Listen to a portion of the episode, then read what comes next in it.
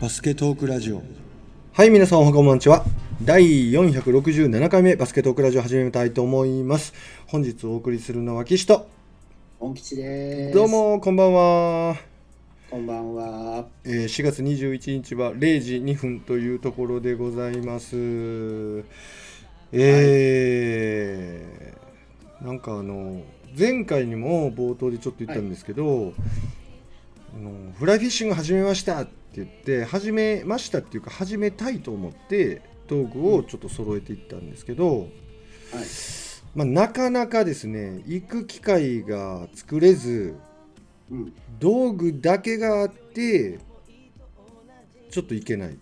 状態が続いており、うん、ストレス発散のためにこう始めたスポーツというか趣味が逆にできなくてストレスになっております。いつ行くんだいと。おい岸コーチいつ行くんだいと。全然行けないんですよ。うん。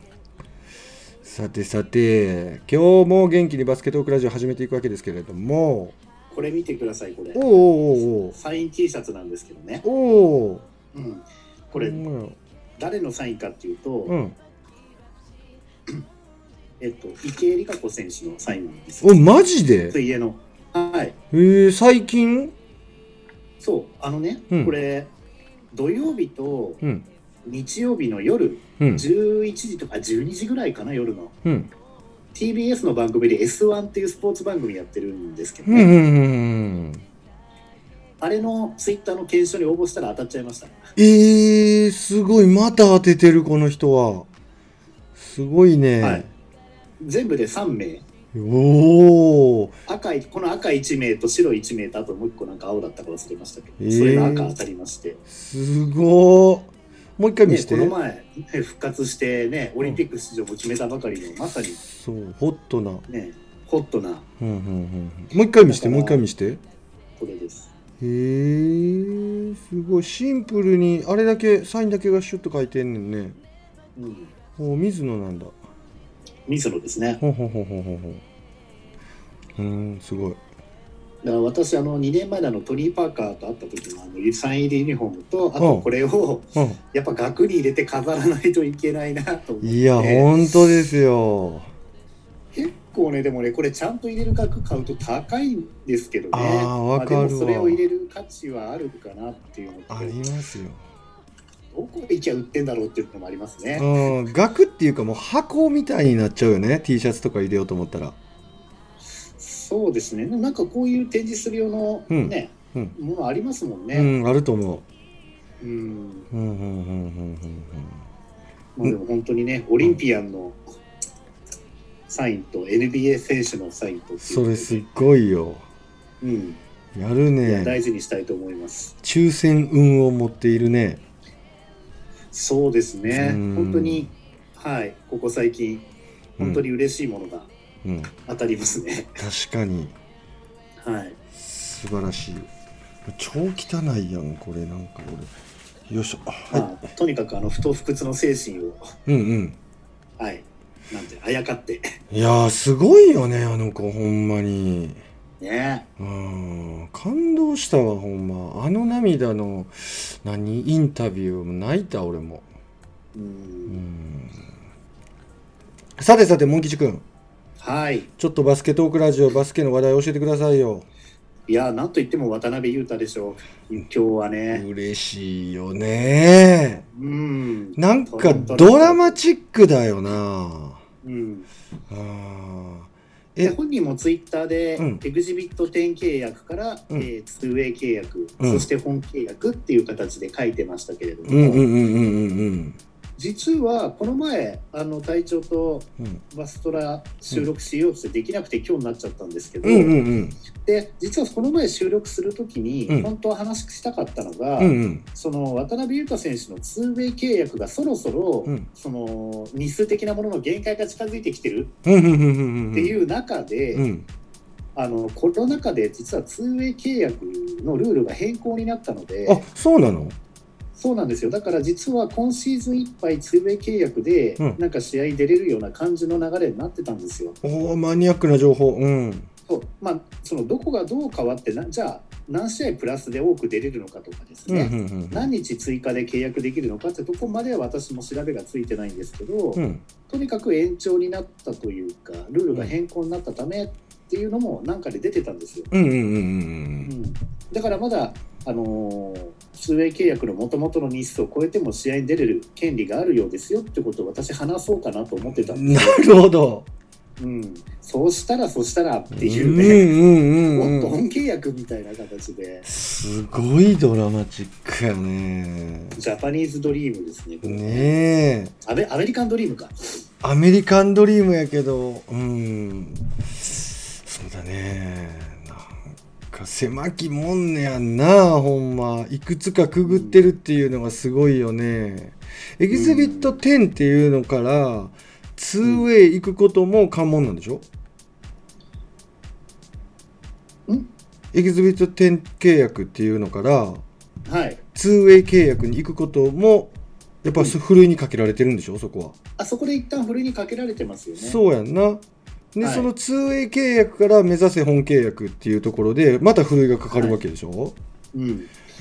でしかもこの2ウェイ契約で最初1回試合出てて、うん、どんどんなんか結構連チャン出てないみたいな話1回盛り上がったじゃないですか、うんうんうんうん、でその後にこれ一時期結構話題になってましたけど、うん、相手選手にブロック行ったところ上からダンクガーンって決められた写真かなんかがなんか新聞だか雑誌に載ってあったった、うんうん、NBA 選手とかにもちょっとこうレブロンだなんだとかいろんな選手からもこんなんじゃダメだなみたいなことを言われたとかで、うんうんうん、なんかこうちょっと評価がちょっと下がり始めた時があったわけです、ね、あの時に無理やりファウルしてでも蹴飛ばしでもダンクを防いでいれば、うん、あの流れは変わったなんて言ってる人も結構いるんですよ。ああそうなんや。ただその批評を受けて、うん、渡邊雄太変わったっていうのもあるらしいんですよね。そうなの。あの後からプレイスタイルがちょっと変わったらしいですよ。どういうふうにっていうのは、もう強引さが加わったというか、こういう時は、もう反則だろうなんだから行かなきゃいかんねんっていう、そこら辺のところを、いやそこでファールしちゃったらなっていうんじゃなくて、いやもうこれはもう男として NBA をトップを目指す男として行かなきゃダメでしょっていう。なるほど。熱いね。そういうなんかメンタル面がこう影響する部分ですかね。うんでもそういった部分を今私なりの勝手な解釈で言ってますけど、でもそういった部分を正直変えたっていうことは、本人も何らかの形で確か答えてましたし、明らかに変わったっていう向こうのライターの方々の記事とかにもそれがやっぱ書かれ始めてるんですよね。だからあの後一回ちょっと出番が3試合連続出てないとか確かそんなのもあったんですけど、その後から出まくったらそのなんていうんだろう今度得点が増えましたよね、得点増えてるよね。確かに前連続で出てても2得点とか、ブロックショット何本かとか、そういう感じだったのが、あの事件の後復活してからは、なんか点数もプレイタイムも、怪我人の影響もあるのかもしれないですけど明らかに数字自体が伸びていきましたよね、確かに、だからあの辺からおっとっていう感じになってきて向こうのその記事にもね、もっとユータを使いなさいみたいなのがこう、ね、記事に書かれてたりとか、地元紙とかにね、明らかに評価はもううなぎ登りにあの後逆に上がっていったけど、すごいね。ピンチをチャンスに変えたっていうね、これまたなかなか変わらんでしょう。でもあの評価というかちょっといじり入ってたじゃない。そうですね。かわいそうな日本のベイビーみたいな。そうですね。あれはちょっといじり悪意あるなみたいな感じはしながら僕はちょっと見てましたけれど、そっから立ち直っていくってすごいことやと思うけどね。そうですね。いやーおめでとうございます。嬉しいでございます。嬉しい。すごいよね。ついに出てきました。前も言いましたけど、うん、なんかそういういわゆるハーフのね、うん、身体能力が高いその八村選手とかがっていうよりも、うん、嬉しいわって言ってる人が結構多いみたいで、ああなるほどね、まあ、比べるものじゃないですけどね、うんうんうん、ですけど現役の NBA 選手が日本代表に2人ともいるっていう、うん、それすごいことやね。だってもうね日本代表選手のこう候補選手がバーってこう、ね、羅列されてる中で普通にトロントラプターズとか、うん、ワシントンウィザーズっていうのが書いてあるわけですよね、うんうんうんうん、一時期サッカーでやっぱ同じようなのを感じましたけどね、うんそうね、日本のチームばっかりの中に急にヨーロッパのねなんとかペルージャだなんだとかこう入ってああもうとうとうこうやって海外のチームの名前も普通に名前出てくるようになったななんていうのを当時感じましたけど、ねうん、バスケもだんだんサッカーのように なってきたら嬉しいですよね。確かにいやいや前回さ東山さんのインタビューで、はい、ちょっと話に出てきたのが、はい、その何だったっけ奨学金受けながらバスケットをやる選手の割合みたいなことをちょっと話した時に 0.1% だかなんだかって言ってたと思うんですけど、うん、NBA まで行く選手いや違うわ、うん、あれなんだ NBA じゃなくて奨学金を受けられるスポーツ奨学金を受けられる選手の割合が 0.1% とか言ってて、はい、さらにその 0.1% からごく限られた人間が NBA に上がっていくと、うんはい、って考えたら 0.0 何%とかなってくるわけじゃないですか。そうですね。こんな中でやっぱり日本っていう国がアメリカにチャレンジしてる絶対数というか分母が多分すごくまだ少ないでしょう、はい、でこの中であの2人が NBA の中でいってるっていうかその中に入っていってるっていうこのどういうんかなチャレンジしてる人数に対して NBA に潜り込む確率たるやすごい高いんじゃないのって僕思うんですよ。そうですね。でこれがやっぱ日本の選手なかなかいい精神を持ってていいスキルを持ってるんじゃないのって注目とか世界から目が向いてくれたら嬉しいなって思いますよね、うん、そうですね。リクルートにジャパンは見とかなあかんぞみたいな、うん、そういう風な目で日本を見てくれ始める布石に2人はなっていってるんじゃないかななんて期待しちゃったりして、うん、楽しみしてるんですけど。そうですね。うんまあ、あとちょっと全体的に変わってきたのがやっぱり海外でプレーする人自体は増えてきたということ、まあ、そのプロの世界じゃないにしても、うんうん、この前東山さんのお話にあったように弓波選手っていう選手が確か長崎ベルカに今度 B3 できるチームに入ることが決まってますし、うん、あとこの前 B3 かなんかでB リーグ記録を作った1試合何得点って選手っていうあの選手の大学アメリカの大学にやっぱ行ってましたし、すごいね。まあ、そもそも伊藤大志選手とかね、うん、あの辺の選手だって高校大学ってアメリカですしね、うんまあ、富樫選手だってそうですよね、うん、そうやな、うん、でこういうところで、うん、なんて言うんでしょうね、まあ、海外のプレースタイルっていうところとか、うん海外でプレーすることに対するその抵抗というかね、そういったものが少しずつハードルっていうのが少しずつ、まあ、ハードルが下がるというよりは多分気持ちの上での抵抗というところですかね、そういった部分がちょっとずつこう少なくなっていって、俺もできるかも、まあ、もちろん甘いもんじゃないんでしょうけれども、そういう選手が増えてきてくれると面白いですね。そうね、より身近に感じてくれて、そうですね、垣根が低くなったら、そうですね、高校から例えばあと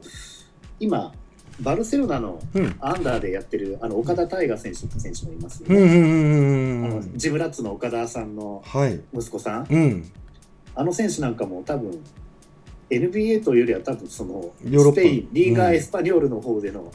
多分トップリーグ入りを目指してるんでしょうけど、渋だからスタイル的にアメリカに合わなければね、ヨーロッパの方に行くっていうのもありだし、今東海大に入ってるこう何人かの選手なんかはね、本当は海外行ってくれたら面白いのになって勝手に思ってますけどね金近選手なんかもそうだし、金近ね、確かにハーパー選手なんかもそうだし、川村選手はね、うん、競技免許を取るってことであまりそれは考えてないのかもしれないですけど、教員か、教員免許な、うん、コーチングでじゃなくて本当のガチ勉強指導者になりたいんだろうか。勉強、うん、その辺ちょっと聞きたいよね。まあ親が教師だからっていうのはあるみたいですね。先生が家庭なんだ、家系なんだ。そうみたいですよ。うん、だからもともと興味あったんですよね。なるほど。うん、ただこうやって、ね、日本代表の候補になっちゃうようなおまけがついてきて、なんかだんだんね、うんうん、どうなっていくのか、もう年齢で決めて終わったら。ね、ラグビーの福岡選手みたいにある年齢まで来たらきっぱりと選手辞めて先生になっちゃうのか、うんうん、ああそうだよね、うん、なんか、うんね、そんな行動しちゃいそうな気もしないでもないですけどね。確かに周りに流されるタイプじゃなさそうなだけに余計に、うんうんうんうん、でもいい指導者になるやろうね、うん、いろんな経験するんで。そうでしょうね、さて次いきますか。そうですね、うん、で今ちょっと私かじったような話になりましたけど、うん、今回、うん、新たに B3 にですね、うん、4つのチームが、うんはい、また来シーズンということですけど、うん、参入が決まりまして、おまず、一度紹介させていただいたその長崎ベルカですよね、うんうん、紹介してもらいました。はい、伊藤元アルバルクのね、うん、伊藤さんが、今、うん、GM に、うんうんうん、伊藤大志選手のお兄さんですよね、うんうんはい、伊藤拓磨選手か、うんうん、拓磨さんが GM をして、うん、でバックにはスポンサーにはあれですよね、うん、ジャパネット、うん、というそうですね、ジャパネットやったね、紹介してくれたね、うんこれあくまで噂ですけれども、うん、他の B3 の、うんチームと比べて人件費だとかそういったのに使える費用というか、うん、そういったものが全然違うらしいですね、どうしてなんだろう。レベルが高いらしいですよ。ああそうなんだ、お金持ちってこと、はい、そうみたいですよ。あ経営基盤がしっかりしてるんだ。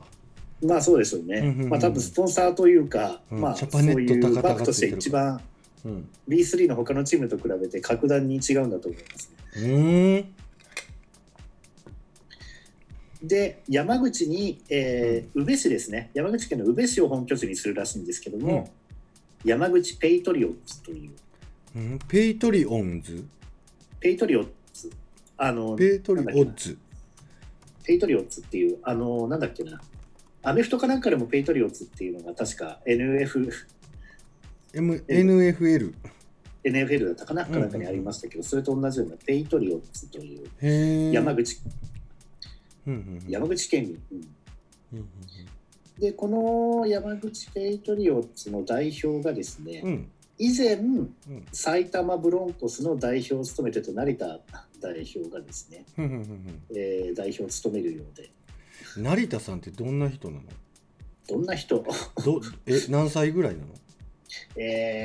5、60だと思いますけどね。はあ、結構な年ですね。まあただなんて言うんでしょうね。まあ埼玉ブロンコスってまあ今まで本当にいろいろありましたんでね。うん、その時のまあ中心にいた人って考えた時に、うん、まあファンの方には申し訳ないですけども、うん、大丈夫かなと言ってる方も多いようです。うん。それと。うんあとですね、もう一つ東京サンレーブス、これもともと B3 だったんですけども、要はもう経営状況がもう本当にぶっちゃけある選手が、ツイッターで金払えと、チームに対してつぶやいてるのも私は見たことがあります。なるほど、要はそういったこともありましてですね、 B3 の資格を一度失いまして、うん、それがたった1年で何で戻ってこれたのか私には分かりませんが、で今回名前を変えるそうで、あそうなの、東京サンレーブス、まあ、これ東京の江東区だからあの辺をですね、うん、所在地にしてたのを変えてですね、うん新幹線の停車駅である品川、はいはいはい、はい、品川を本拠地に変えて、チーム名も品川シティバスケットボールクラブという名前を変えるらしいです。へえー、バスケットボールクラブ、はい、はい、品川シティ、そうですね。そしてもう一つが、これが私実は一番驚いたんですけど、お千葉にできるんですよ。あ、そうなの？千葉、うん、千葉は、うん、千葉ジェッツは実は船橋なんですよね。千葉ジェッツ船橋だから。はいはいはいはい。で今回の、千葉市内に本拠地で、5年後には B1 優勝なんてことを掲げてるらしいですが、アルティーリ千葉という。アルティーリ千葉。はい、千葉アルティーリじゃなくてアルティーリ千葉だったと思うんです、確か。はあ、へえ、全然知らなかった。長崎ベルカしか知らなかったわ。しかもモン吉に教えてもらって。ああ、うん、アルティーリ、そうですね、うん、千葉市および千葉県に根ざし世界中の人々を魅了するクラブを作ることをビジョンに活動を開始。うんうん、今は試合運営準備やチームスタッフ、選手の獲得を進めておりますということですね。アルティーリとはエスペラント語。あ、エスペラント語なんだ。うん。あ、世界共通言語として考えられたエスペラント語だね。はい。それで、アトラクト、要は日本語で言うと引きつけるとか魅了するという意味を持つ言葉だそうで。はあ。うん。これでも私一番驚きましたね。まあ、長崎はもともと知ってましたし、多分この4チームの中で一番いろんなこう構想というかね、うんうん、そういったところが一番大きく進んでるところなんだと思うんですけれども。おー、そうなの？もうトライアウトもやってますしね。ああ、そうなんだ。うん、でサンレーブスはもともとチームとしてはあるチームだから、まあ、名前変えてちょっとねっていうところ、だからゼロから始まるところっていうのはやっぱりこの3つですよね。山口ペイトリオンズとアルティーリと長崎ベルカということで、特に長崎ベルカに関しては街づくりも同時に行っているような感じの構想になっているので、すごいじゃん。話聞いてる限りではワクワクしますが、そしてお金持ちという噂です。すごいな、モン吉詳しいな、さすが。まあ、B1 とかと比べてどうかっていうのは分かりませんけどね。まあ、こうやってチーム数も増え、で、B リーグの昇降格の形もですね、ちょっと変更があったというか、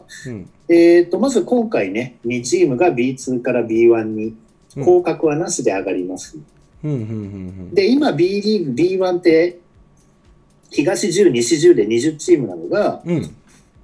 今度、B2 から2チーム昇格するので、22チーム。でこれも22なんで多分東西に分かれると思うんですよね。そうだろうね。11で、で来年もまた、2チームが自動昇格、そうすると24チームになります、そうするとその再来年は24チームスタートなので、888で、3地区制ってことになるのかなと。なるほど。でその後からは2チームが自動昇降格、下の2チームと上の2チームが自動入れ替えっていうような形でなるっていう流れだそうです。なるほどね。でこれは、コロナの影響もあって、下に降格することによって降格しなくて済むことによってですね、その今 B1 にいるからってことでスポンサー契約を取りやすかったりとか、そういうチームの運営とかにもですね、プラスに働くとかっていうことも考慮に入れた考えだそうで、もちろんそれによって助かるのはね、当然2チームぐらいのものなのかもしれませんけれども、やっぱコロナ禍のことでいろいろ考えて、まあ、そういう形をとる。これは島田さんが、島田のマイクだったかな、何か話してましたので、はい、それ聞いてなるほどなと思いましたけど。なるほどね。まあでも B2 にいるっていうのと B1 にいるっていう時にね、やっぱ営業しやすいしにくいっていうのはやっぱありますよね。あるよそりゃ。らそういうチームを1チームでも多くやっぱキープしたいっていうのは、まあ、思惑というか、まあ、これでもいい判断だと思いますけど、ね、確かに確かになるほどって思いました、ファンとして見てる分には入れ替わった方が面白いんですけどね、まあですけどってところですよね、なるほど。でまたこの間にね、B1 を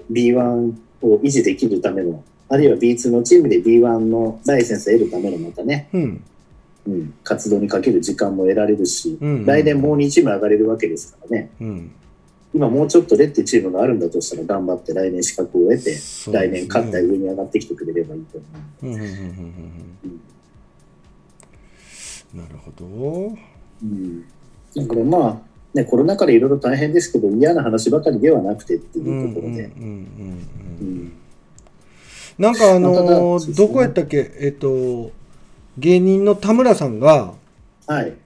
んかコロナ禍で逆に良かったことみたいなポジティブな話題で、クラブハウスで話しているのをこの前ちらっと聞きましたけどね。だからやっぱり悪いことを探すともう限りないと思うんですよ。でもそこから少ないいいこととか、まあ、コロナ禍だからこそ取り組めました的バスケ話とかね、まあ、そんな話をしているのを聞いてて、ああポジティブだなと思って聞いていましたけど、やっぱりね、うちでいうとその怪我人が結構最近出てて、ただまあ怪我しましたって言って練習来なくなって、それでこうモチベーション落としてってどんどん落ちていくのは、脱力してたら落ちていくと思うんですけど、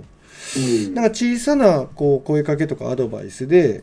やっぱ選手って変わると思うんですね、でこう苦手だった左を集中的にやるっていうのはやっぱ怪我したりしないと、そういうことってなかなか取り組めないじゃないですか。いろんなことができるっていう満足な体だとなかなかそうやって集中的に取り組めないんですけど、実際自分もそういうところがあって、怪我した時に取り組んだことが後々やっぱり良かったっていう経験をしたことがあるんで、ぜひ怪我した期間を利用して何か怪我する前より進化して帰ってくるようにっていうようなね、こんなアドバイスをしたりしますけれども、田村さんのねそのクラブハウス良かったですよ。面白かったですよ。はい、余談でございますが次行きましょう。はい、そして何より、ここでお伝えしなくちゃいけないのがストークス。B2 の西地区優勝。これでね、B2 のプレーオフで群馬倒しちゃったりとかしてくれちゃったら、なんとここ何年間の間に2回も B2 の優勝しちゃうみたいなね、こんな可能性だって別にねあるわけですから。群馬確かに強いけど、この前仙台に負けてますし、いやこれは楽しみですね。そうですね。でこの B2 のプレーオフですけどね、まあ、対戦相手は一応トータルだとストークス2位になるんでね、群馬がトータル1位でってことは、ワイルドカードの1位のチームか、ワイルドカード1位のチームと対戦ということになるわけですけど、おそらく仙台ですね。もうほぼ B2 はちょっとね、越谷と茨城がどっちが2位3位になるかなっていう、東地区のっていうのはあるんですけど、でもワイルドカードとの差とかいろいろ考えると、まあ、ほぼ仙台ですね。すごい、これはねやりたくない相手ですけどね、正直言うとね。その群馬一回破ってるようなチームだし、元 B1 チーム選手に、B1 にいた選手結構いるし、ストークスなんか丸ごと B1 にいたわけだから、ほぼみんな B1 経験選手みたいな感じになってますけどね。そうです。そしてここをやっぱ突き抜けていかないと B1 なんて話になってないですよ、やっぱり。まあそうですね。まあ、あと勢いもあるし、タイムシェアもできてるし、まあ正直いい勝負になると思いますけど、最後はストークスが勝つというようなね、ようになってくれるといいかなと思ってまして、これは取り上げましょう。でそれに勝つとおそらく茨城かなんかかなと思うんですけどね。でワイルドカードの2位、要はギリギリ一番最後に滑り込むチームっていうのが、うん、山形か、うん、香川かどっちかって感じですね。だからそこが群馬とまず当たるという感じですね。はい、これプレーオフの日程決まってんの？プレーオフの日程ね、どこだったっけな。でもまだ会場どこかとかもね、チームが完全に決まったって報告されてないから、そうか、チームも決まって。B リーグのホームページ見ると、うん、何日からとかって書いてありますけどね。これまた決まったら、バスラジで取り上げましょうよ。もう当然そうですね。もう進んだファンの方は全部自分で表を作って書いて、なんかツイッターとかに上げて、どうなるこうなるっていう、ちょっとこうなってきて盛り上がってきたら、やっぱストークスの熱烈なブースターをゲストに招いていろいろ話聞きたいね。キャプテン呼びますか？キャプテンあと西岡さんとか出てくれないかな。出てくれるんちゃう？ちょっと連絡取れる？モン吉西岡さんとかメッセージ送ってみようかな。送ってみて、ほんでぜひちょっとさ、この盛り上がってるブースターの熱量をさ、バスラジとしてちょっと測ろうぜ。そうですね。絶対楽しい企画になると思います。そうですね。これはちょっとお願いしてみたいですね。そう。いつも段取りをお願いして申し訳ないんですけど、モン吉さんちょっとそこ調整お願いします。わかりました。それはではお願いしてみたいと思いますが、ね、スケジュールが5月7日。5月7日から6月1日。っていう風になってるみたいですね。まず日付とかそういうのがまだ B リーグのホームページには入ってないですね。なるほど。まあでも5月の7日、いやマジで俺ちょっと出てるな。群馬クレインサンダース対ワイルドカード一番下の方のチームが、5月8日からか。ただストークスもそうだ、5月7日からこれホーム開催。ワイルドカードおそらく仙台。5月7日からですね。ホーム西宮市立中央体育館。これはもう決まってます。なるほど。で7日金曜日で、この日が7時スタート、で次の日が、3時スタート、で一勝一敗だった場合は、日曜日の2時ということで、これ全部に、2戦先勝ということなので、本当に強い方が勝つという、なるほど、そういう意味ではまあ、あと B2、あれこれなんだ、あ、そっか、 B1 のファイナルは6月1日が最後になったか、横浜アリーナですね。これ私埼玉アリーナって言っちゃったんですけど、これ間違いで、はい、ファイナルは5月の29、5月の30、そして6月1日横浜アリーナという形になってます。めちゃくちゃ近いんですけどね。いいやんか、横浜アリーナだ、もろもろいけるか分かんないです。仕事やら何やらいろいろとね。なるほど。優勝の瞬間見たいと思ってね、2日目勝ったら3戦目までもつれちゃったとかね、これなかなか難しいですよね。そうやんな、うまいことできてるよね、あれ。で、3戦目勝ったら2戦目で終わっちゃったみたいなね。まあ、そうならないようにしなくちゃいけないですけど。いや、これ楽しみやね。これはここから本当に楽しみですね。まああとコロナが心配だよね。えほんとこれどういう状況になっていくんだろうね。ねえ、無観客でもやるんだろうけど、なんか無観客じゃ嫌だねこれほんと。ちょっとね、なんとか見れたらいいのにね。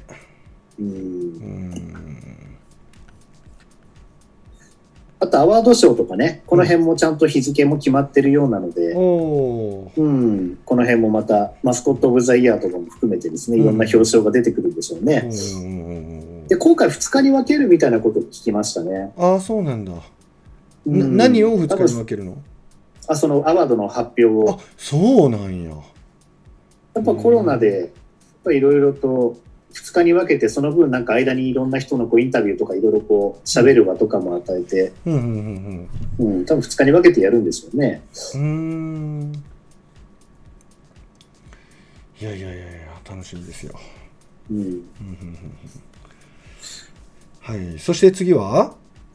あとはまあこんな中でいろんな事件も起きててですね、うんうん、まあパワハラでまず2件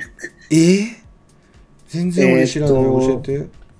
まず新潟アルビレックスのヘッドコーチがですね、はい、ヘッドコーチがとはちゃんと書かれてないですけど、うん、社長がですね、うん、パワハラを、スタッフに対してってことですけど、これはヘッドコーチですね。何を隠そう、新潟の福田ヘッドコーチがですね、はい、ある一定時期から体調不良のためってずっと出てこなくてですね、うん、でその最後に出てた試合の日の夜とこう次の日かなんかに、うん、そのパワハラで社長がなんかこういろいろしたみたいな感じのことがですね、うん、出てたんで日付も一致してることから、はい、もうほぼ誰もが、うん、はいされてしまった相手は新潟のヘッドコーチだということはもう明らかだということで、うん、でもう一つは、愛媛の、うん庄司ヘッドコーチがですね、うんはい、選手に、まあ、腹パンチとか、まあいろいろとっていうのがあったらしくてですね、うん、でこれ一つはなんか時間を分けて練習してて、うん、選手たちが、うん、で一回もう自分の練習を終えて出てったんだけれども、うん、人数少ないだろうからと思って気を利かせて戻ってきたら、うん、お前遅いぞみたいな感じであうん、ただそれ以外の場でもっていうちょこちょこあったというような感じのところでですねうんまあ、この2件のパワハラということで、まあ、これが起こるとですね、うん、以前島根スサノマジックで起こったその鈴木ヘッドコーチのですね、うん、パワハラのところでしっかりとした対処をしてないからいまだにまたこういったことが連続して起こるんだみたいなことでですね、うん、ファンの方々は随分お怒りのまああれが多いですけれどねうんまあ、なかなかねこう、うん、ヘッドコーチもヘッドコーチでね首のかかってるところで仕事していて、うん、いろいろとね、うん、なんて言うんでしょうね、まあ、気持ちがなかなか収まらないっていう場ももちろんいっぱいあるんでしょうけどね、うんうんうんまあ、だからといってそれが許されるということではないので、うんうんまあ、こういった体質がねもう本当に全面的にこうクリアにされていくにはまだまだ時間がかかってしまうのかななんて思ってしまいますけれども確かに、うん独裁政治みたいな感じになっちゃうとね、なんかあんまりいいことがないのか、うん、今回ねこれちょっとバスケとは関係ないんですけどね、うんうん、どっかの新聞の記事に出てたやつなんですけど、うん、ある愛媛県の剣道の強豪校、うん、まあこれ学校名も出てますけど、うん、まあいやここでいちいち言わなくても、そうね、うん、剣道部のその顧問だかの人が自分の誕生日に合わせて部員から現金を受け取っていたと。でそれで総監督を解雇したと正式に発表したという新聞が出てて受け取った金額が社会的儀礼の範囲を超えていて、うん、教育上由々しく問題だと、うん、教員の適合性に欠けると判断したと、うん、で法人によるとその剣道部のキャプテンが部員全員から集めた14万5000円を受領していた少なくとも2009年から14年度はこうした集金が習慣化し強制性があったと認定したという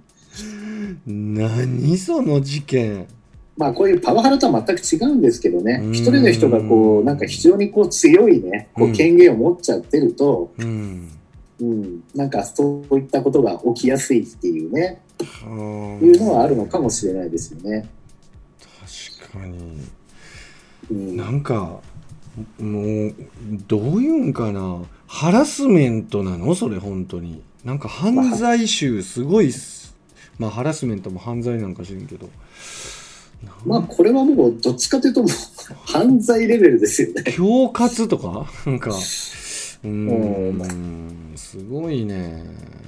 うんまあ、こんなのなんかちょっとニュースに出てましたけど、うんうんうんまあ、とにかく指導する側のね、うん、やっぱりうん、本人にどういうつもりがあるかっていうのはまあ別としてですね、うんうんうん、やっぱり受け取る側のところの立場になって考えたときに、うん、っていうことを瞬間瞬間に考えて行動できるかどうかっていうところはね、うん、本当に重要ですよね、うん、確かに、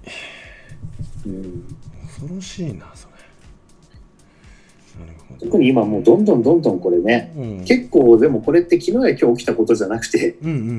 んね、今のだって2009年から2014年とかってなってましたからそうやんな、うん、あ、ちょっと待って誰か、はい、あ、トモが来たあ、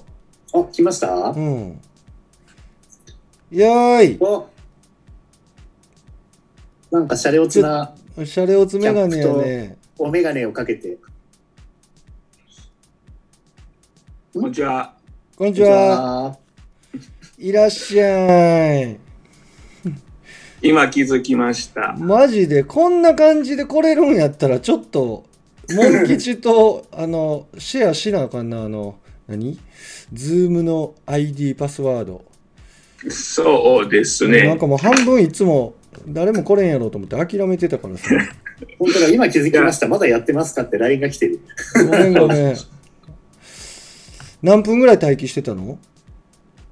いや、ほんま3分ぐらいですよ。ああ、そうかそうか。ごめんごめん。はい。いえいえ、僕も8時ぐらいに、うん、床に着くんで。おじいちゃん。ともじいさん、ともじいさん。ともじいや。そうですか。はい。いや、今ね、楽しくまたバスケトークをちょっとしてたとこなんですけど、ぜひぜひ今ねちょうどねパワハラの話だった、うんうん、パワハラあそうパワハラ事件起きてたじゃないはいはいはいニュースにも出てて、うん、そういえばねパワハラとはまた別でこの前試合の中であと選手がちょっとやっちゃってですね、うん、富山のスミス選手がね知ってるわそれ、うんやっちゃってましたよね。解雇されたんだっけな。いやいや、それはソロモンの方ですね。それは大麻の方で。なんかでも中に抵触するとか言って、それが大麻の方じゃないやろ。それが大麻の方で。契約に抵触した事案があったので、うん、なんとかかんとかなんか。あ、そうです。で、うん、その次の日に結局大麻で逮捕となったんです確か。あ、そういうことか。はい。なるほど。これもね、この前広島のトレーダー選手がね、うんうん、なったばかりだっつうのに、まあなんだか本当に、まあ日本人選手がやったっていうふうにはなってないけど、でも海外の選手だってね、入ってくる前にそれはダメだよってことぐらい聞いてんじゃないかと思うんですけどね。いややっぱりそれは聞いてるでしょうね。それがダメだよだけどこうすればバレないかもよっていうそういう余計な情報までもらっちゃって、うん、やっぱ大丈夫じゃねえじゃんみたいな感じで捕まってるんですかね。やっぱ認識の違いってあるんじゃない？大麻なんかそれは言われてますよねよくね。大麻合法化されてるとか国なんていくらでもあるし、まあ日本で酒飲めるけどちょっとイスラム圏の厳しいとこ行ったらお酒飲めないよとでそこでちょっとたまたま持ってきたお酒飲んだ時に捕まっちゃったみたいなねそんなところもあるんじゃないかなと思ったりもしますけどね。まあ、まさに分かりやすい事例ですよね、まあ、そういうことなのかもしれないですね。かもしれないですね。罪の重さの認識の違いっていうのもあるでしょうしね。ちょっとすっごい言い方悪いけど20歳より若いのに酒飲んでいいかいけないから問題だったりとかね、まあそういうのに近い感覚でやっちゃってるのかもしれないですね。かもしれないですね。もしかしたら、僕らには分からない常識があるのかも。常識というか、まあ平均のところが全然違うのかもしれないですね。そして次行きましょう。あとは、またろくでもない話ばっかですけど、あとはその、富山の、今度外国人選手のスミス選手っていう140キロぐらいあるすごい巨体のセンターがいるんです、この前テクニカル2回食らって退場してですね、で退場するときに会場のドアをなんか思いっきりぶっ壊しちゃったらしいんです。ドアやったっけ？椅子じゃなかったドア蹴飛ばしたんだっけ？ドアなんです。ああもう暴れてんな。暴れちゃってますね。しかもアウェイの地でやっちゃってですね、とんでもねえな。なんかね見た感じすごく普段穏やかな印象がある選手のだけに、なかなかやっぱりこう試合のコートの中の姿を見てるだけで人を判断できないなっていうのはありますけどね。いやそこのモラルはね上げていってほしいね。ただそういうのって結構皆さんバスケットライブとか見てる方が多いから、うん、ツイッターとかに、うん、何分のシーンですとか、うん、バスケットライブで何分何秒のとこシーン見るとそのシーン見れるよとかですね、うんうん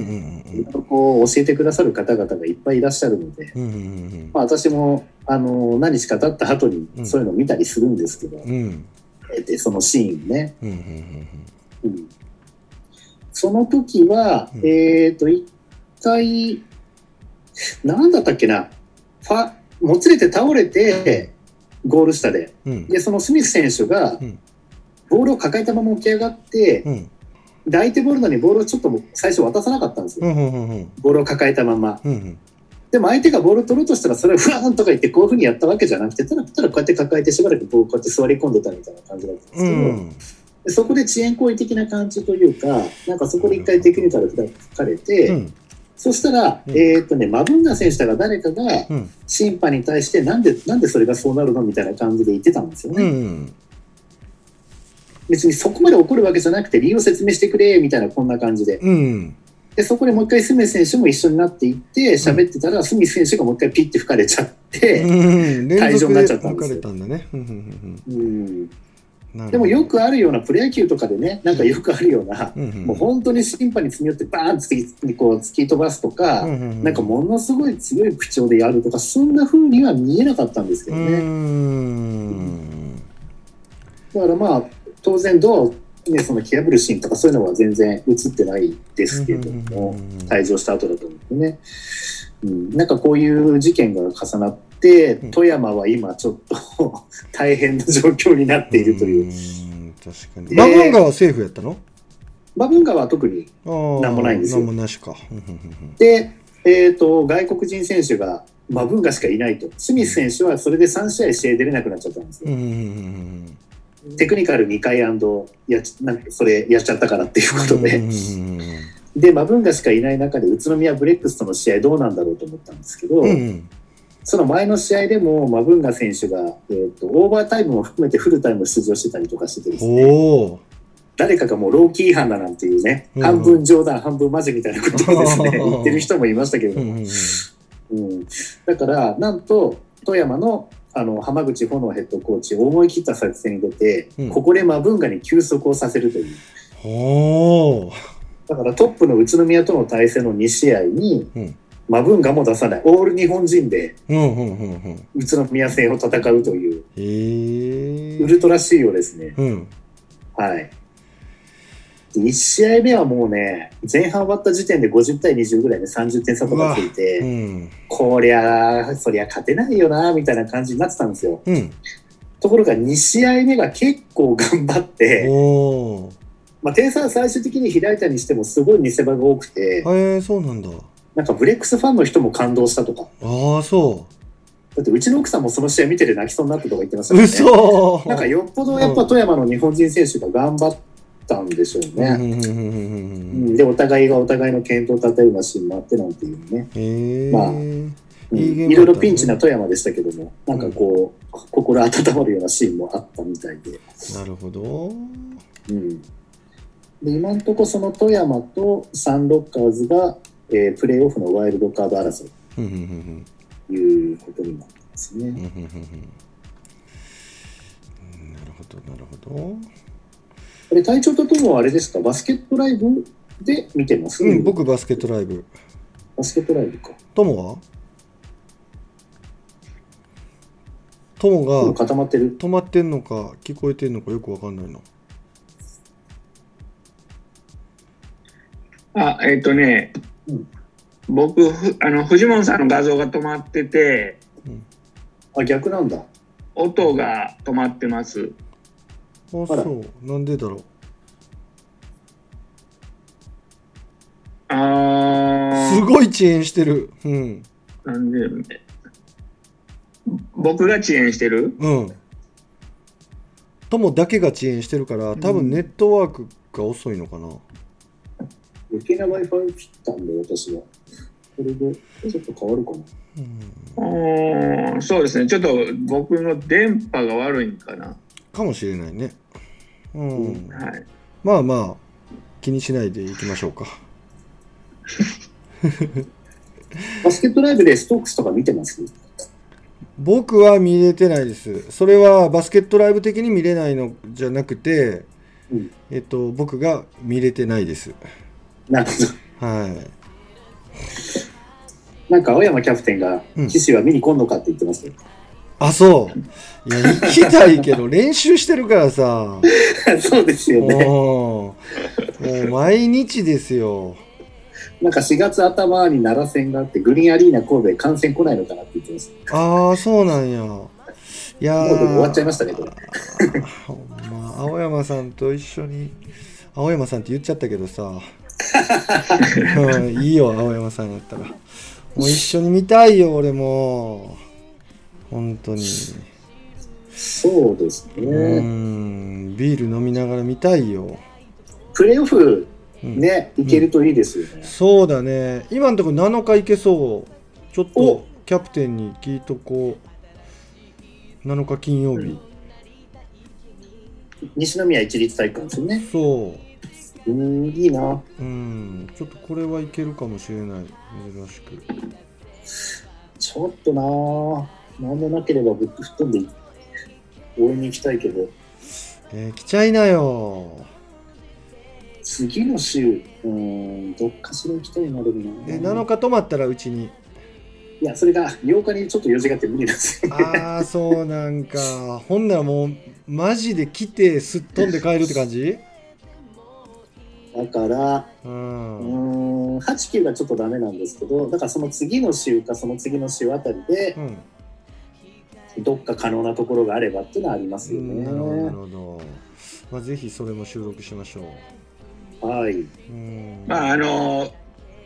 緊急事態宣言が出る可能性もあ、そうだね、そうなんですよね、うん、どうなるかっていうのがあれですけど、そうやな。でも B リーグはなんかそのままやりそうですよね。うんうんうんうん。なんか学生とかのがどうなるのかっていうのがもう、うん、ちょっと私も去年のトラウマでちょっとかなりビビってますけど、うん、確かにちょうどね今週からやるんですよ。今週の要は今日から言うともうあさっての金曜日からなんですよ、関東の学生トーナメント。ほほほ、うん、でやっぱ普通のよく大きな大学の体育館とかがね、うん、その会場になるんですけど、うん、やっぱり大学が体育館に開放できないので、うんうんうんうん、今回は本当に一般の体育館を借りてやるっていう、うん、なるほど。だからよく B リーグで使われる平塚総合体育館というところでうちの大学の初戦が行われるんです、うん、そうなんや。そうなんですよ、ね、前回2日前にいきなり泊まりましたからね、うん、ちょっとトラウマでちょっとすごい怖いんですよ今。わかるわかる、その気持ち。なんか学生ばっかりがやったらとばっちり受けててなんだそれっていうところですけど、確かに、うんうんうん、まあ今日はこんなとこですか。そうですね、うんうんうんうん、了解です。もうなんかないの紹介、この前のカキみたいな。僕いないですあれOK、ちょっと収録を終えてオフレコで話でもしましょう皆さん。そうしましょう、うん、一回ここでバスケトークラジオは止めましょうね。はい、はい、皆さんも467回目久しぶりの友登場で楽しんでいただけましたでしょうか。本日お送りしましたのは岸と友とモン吉でした。で、私が言っちゃいました。はい、See you next time. バイバイ。